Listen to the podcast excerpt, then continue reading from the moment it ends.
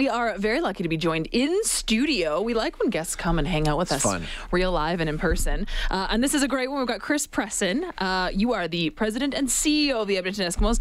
First season for you. Welcome to the show. Oh, thanks. Thanks for having me. Thanks uh, for it's coming not too bad outside right now. No, it's pretty to, good, isn't uh, it? Minus 40 a month ago, huh? Oh man, how did you find that? That was your first That was a real bit much cold for snap. me. Yeah, it was a bit chilly for me. Uh, I wasn't quite ready for that. But you know what? Every native has told me they weren't ready for it either. No, So I'm getting used to it, though. No. Yeah, we all hate it. We just like to brag about the fact that we all made it through. So now you're one of us. Did Totally you invest in the in the parka? Did you get the new coat? I do have a parka. Surprisingly, I did wear short sleeve shirts yesterday, though.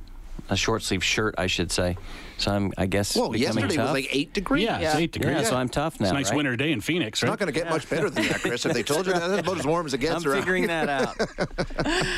Well, of course, uh, we've got uh, the CFL season starting very soon, and you've got some cool things that you've got planned for the Eskimos season. So why don't we jump into it? Uh, $99 season seats. You know, we've done great with it. We uh, we launched the Ultimate Sports Pass probably about two months ago. Had great success. Was a discounted ticket with some other teams in the area as well, and it went very well. We sold about 700 of them.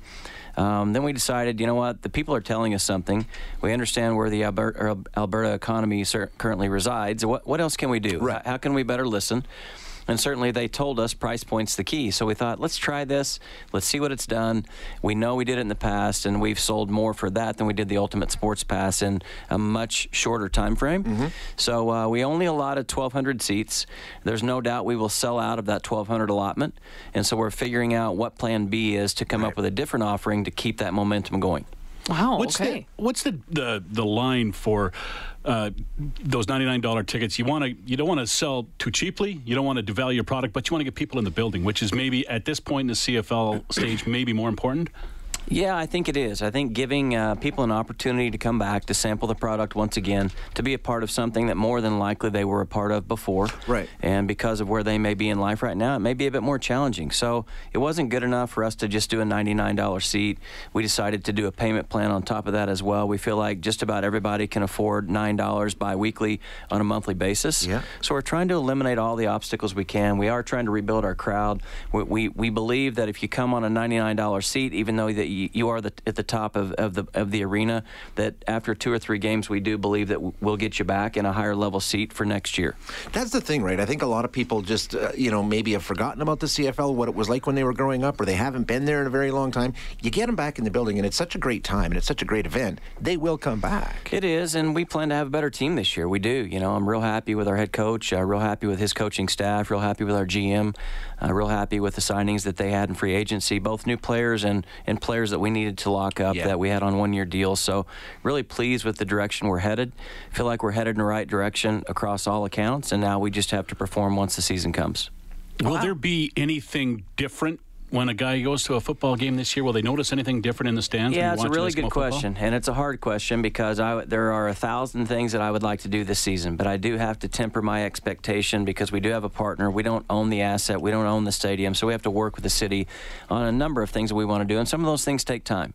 Um, so, with that being said, we are working on a couple of things that will make a difference, but again, time is of the essence for us. Uh, we had another major project that we were going to undertake, but from a permitting standpoint, we kind of got to the city a little bit too late. So we're going to have to plan that for 2021, but that's okay because that gives us something to build on. There are things outside the stadium we'd like to do as well, uh, but again, it all comes with time and, and what can be done in what time frame and done correctly. So you will see some changes. Uh, hopefully, the biggest change will be on the field, to be honest with you, and that we'll be more consistent winning games at home and winning consistently throughout the season. What do you think are some of the biggest obstacles that you guys are up against this season? I think just the economy, number one. Uh, number two, the the fact that you know we are competing with other sports. We are. yeah. Uh, but frankly, the better the Oilers do, the better we do. It's kind of the all boats rise theme, and uh, you know we want the Oilers to go deep in the playoffs. We want the Oilers to win the Stanley Cup because sports tends to energize a city. Totally, And yeah. uh, it kind of provides the moxie for the city as a whole, and that only benefits us if the Oilers continue to do well. Morley, is that your alarm saying Yeah, Chris is yeah, done? He's normally just getting up, huh? So this is It's another time to dollar in the running penalty box jar for running into me. the studio. so overall, it sounds like uh, a, a lot of excitement surrounding the next year. Well, I guess your first full season because you were here kind of halfway through. So yeah, a lot I of came excitement in, moving that's forward. right. I came in in September. Uh, it really took me 90 days to even have any semblance of what's Yeah, going on. right. You know, just to get my feet under me. Different country, different process. Reporting to a board is much different than reporting to an individual. An owner. And so just understanding, frankly, the processes around what the committees are, what they serve, what purpose they serve, how that feeds into the executive committee meeting, how that feeds up to the board meeting, and what that rotation of, of events is, uh, all while doing my full-time job as well. So once I got my my breath and my legs under me after about 90 days. Uh, now we're trying to figure out when and how to get my family here. So it's all a part of the process. Oh, they're still not here. No, they're still not here. Still in Phoenix. So Oh, man. I get back there about every three weeks. It's a good thing you didn't bring him here in January. Yeah, Yeah, no it's funny. I was there two Sundays ago. I was waiting on the Uber to come pick me up from my house, and my wife and girls and I were playing catch with a football of all things in the driveway. And uh, I said, guys, it, it feels kind of hot. And I asked my oldest daughter, so what's the temperature? She goes, 76. I said, what's the temperature in Edmonton? She goes, minus four. So it's just amazing the difference to me in temperature, considering Yeah. it's Oh, only yeah. a three, three and a half hour flight. Yeah. Yeah, and oh, yeah. So, what? How do you feel about the city as a whole? What's your perception of, of Edmonton so far? I really like it. I really like it. Um, I know people may be surprised by that coming from Phoenix, where you can swim in December and you can swim year round. but it's not all about the weather. No, it's not. I, I just like everything it has to offer. I do like the snow. That's a plus. The cold weather doesn't bother me. Uh, I adapt really, really quickly. And I like adventure. I also like to work for iconic franchises. This is an iconic franchise. I don't care what part of North America you look at uh, and what sports you look at. This is an iconic brand, and I wanted to be a part of it. You made an announcement a couple of weeks ago about your name and your brand. Uh, take me through, take us through that uh, that stretch where you, you came to the decision that the Eskimo name wasn't changing. We just wanted to do what we said we would do, which is uh, to do the necessary research, to take our time in doing it, to listen and to learn, um, and then to to come out with what the results were. And uh, the results told us there wasn't a consensus either way. We chose to keep our name, and we've had great feedback from that as well. We also wanted to share the engagement we had done, which has been going on for two or three years now. We'll continue to engage, we'll continue to listen, we'll continue to learn, and that will allow us to continue to develop as well.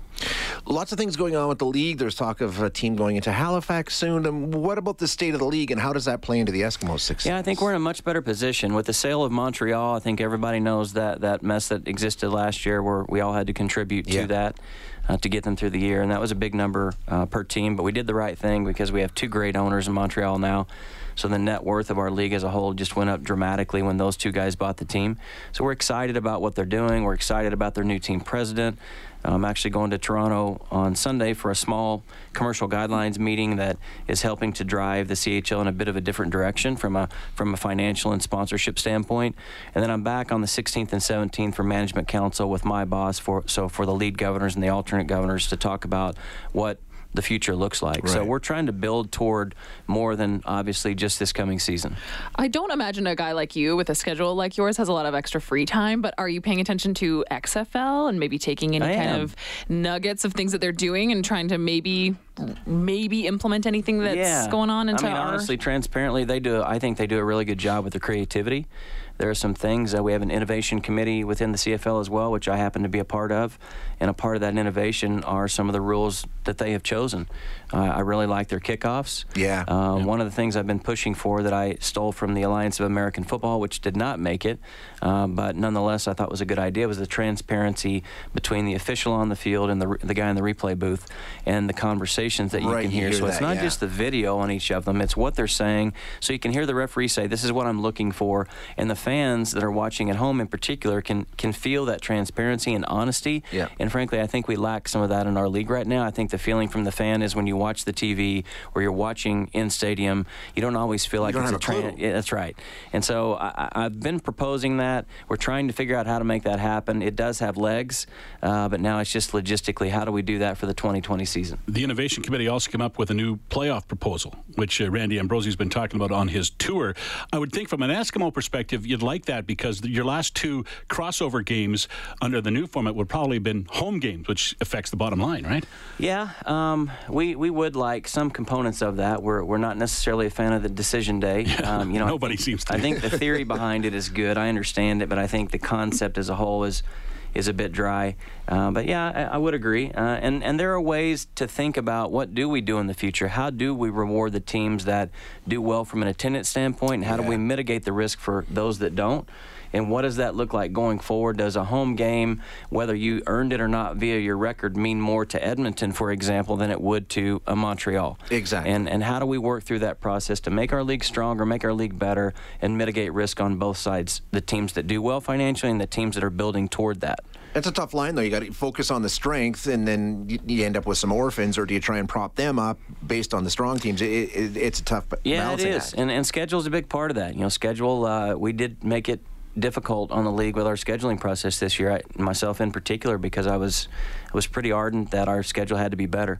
Our schedule is better. It's not near where I'd like it to be, but in fairness to the league office, you know, they have eight other teams that's trying to fit into this piece, this puzzle piece. Yeah, yeah. And so that becomes challenging, but we'll continue to push. We'll continue to talk as a league about what we can do better so that every team has a chance to get the dates they want. And frankly, getting a 10th team would help mm-hmm. because it helps the scheduling process Balances as a whole. That's right. Well, we're excited about the new season and, and having you at the helm. Thanks so much for coming in studio and being Well, with thanks for having morning. us, and thanks for all you all do for us.